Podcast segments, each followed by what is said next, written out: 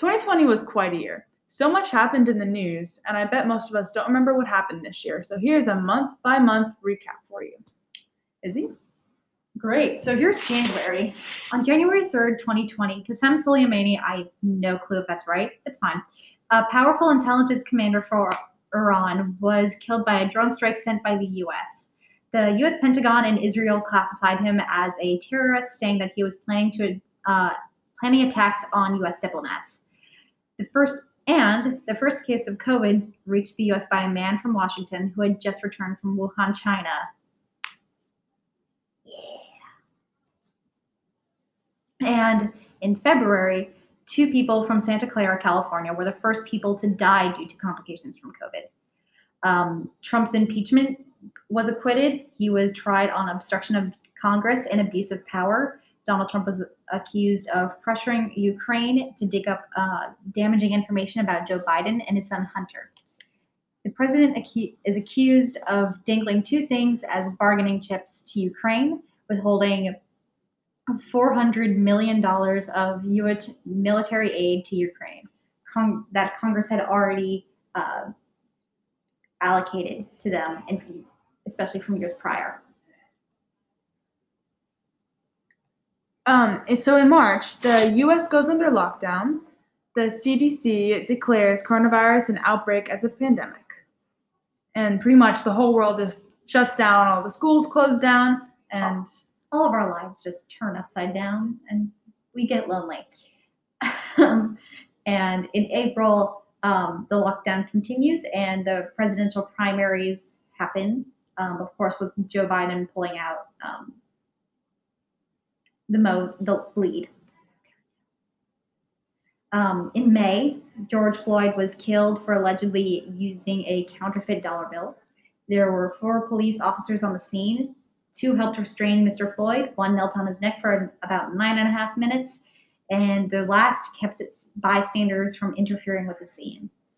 George Floyd's death caused a nationwide uproar about the police about his brutality and how people of color are treated in the U.S.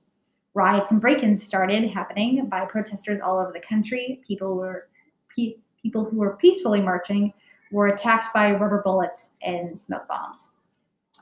All right. So speaking of BLM, that um, George Floyd's death, the this June of 2020, the rise of BLM um, gained a very popular platform. Um, even though BLM was created in 2013, um, this summer really was a rise of their um, protest. So um, protests began hitting the streets, demanding justice for the man named George Floyd, um, who was unjustly killed by the cops, like Izzy said. Um, sadly, in many of these protests, they, even though the protesters had intent to be peaceful, the police did not respond. They responded with tear gas and guns um, against peaceful protesters, um, which ended up leading to 19 deaths of protesters in June alone. Um, and the National Guard was called into Portland, Oregon, D.C., Kansas City, and Seattle, Washington, Seattle, Washington on orders from the president, which, mind you, isn't allowed, and the state attorney general must request their presence. So, in July, uh, Gen Z decides to wage war, wage war on Trump's presidential campaign by getting by signing up to get three free tickets to Trump's post-lockdown rally and not showing up thus conflating his numbers. They also flooded his campaign app with negative reviews in an attempt to get it deleted from the App Store. And the BLM protests continue with more people getting injured and killed.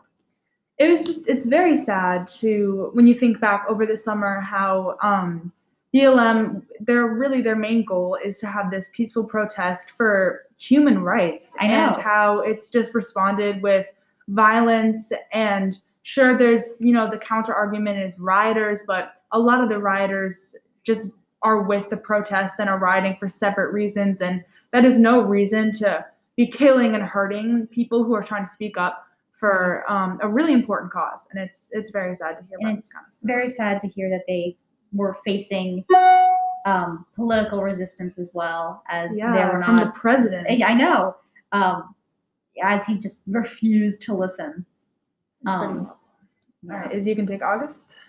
Uh, In August, the explosions in Beirut, uh, Lebanon, killed 106 pe- 160 people and injured about 6,000 from an earthquake.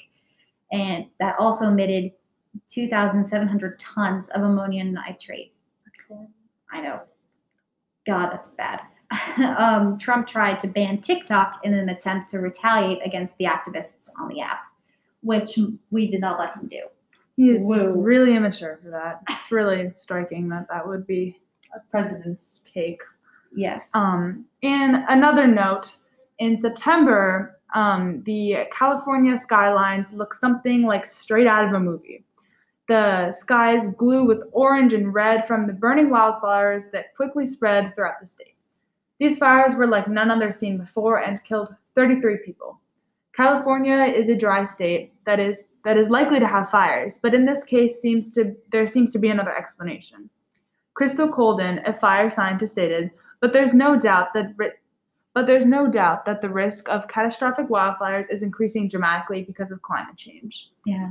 As the, you know, the president of the United States, Donald Trump, is not a huge activist for climate change. You would really hope that something as traumatic as these California wildfires would um, really be a visual representation of how serious and pressing climate change is. I know it's so sad, and what's even worse is that um, in California there are burning is part of the a lot of forests' natural life cycle, and it seems we may not be doing enough, which is so sad because we can keep a lot of houses and people's lives from being ruined. So Um, the next month, October, this October, Supreme Court Judge Ruth Bader Ginsburg tragically died peacefully in her sleep. rip and bruise. Um, very sad. President Trump barely hesitated to instantly start a search to replace her. Weeks after the death, Trump elected Amy Coney Barrett to take her seat. Barrett was confirmed on October 26th. Amy Coney Barrett's negative stigma comes from her policy as an originalist. An, ori- an originalist is someone who believes in the original Constitution and all form and all, and all forms of her morals come from it. Lots of women are against Barrett because of her open hate towards abortion. The horrible irony of her getting sworn in into the Supreme Court and taking RBG's seat is Barrett wants to fight to take away all of RBG's work on the Supreme Court. RBG fought for years to give women a voice and rights, and Barrett openly stands against one of RBG's biggest women's rights abortion. On another note, Trump tested positive for COVID 19. He was given a plethora of drugs, and most people did not have that. That most people did not have access to. He ended up hospitalized and was a preventive measure and moved back into the White House not long after, while still experiencing system, symptoms and testing positive. This is where we got footage of him walking up to the White House from an Air Force One, taking off his mask and saying and waving to the cameras, and when he wanted to, and then he wanted to reshoot it.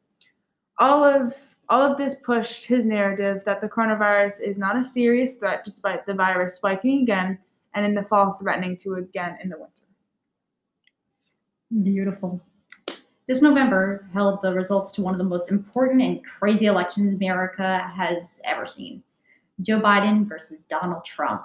Sounds like a like a Like adventure a fighting, movie, like, a, an adventure like movie. a yeah, or like Yeah. a boxing match. Throughout the election, the two men fought vi- viciously for the title, President of the United States. After a very long presidential election, Joe Biden and his uh, Vice President Kamala Harris took victory. Trump claimed that the election was fraudulent and took his claim to the court. Donald says, but I think there will be a lot of things happening between now and the 20th of January. A lot of things. Massive fraud has been has been found. We are a third world country, even with all beautifully said. Even with all of Donald's threats, Joe Biden and his staff remain unworried. The United States government is perfectly capable of ex- escorting trespassers out of the White House. Andrew Bates from says Andrew Bates from Joe Biden's representative campaign.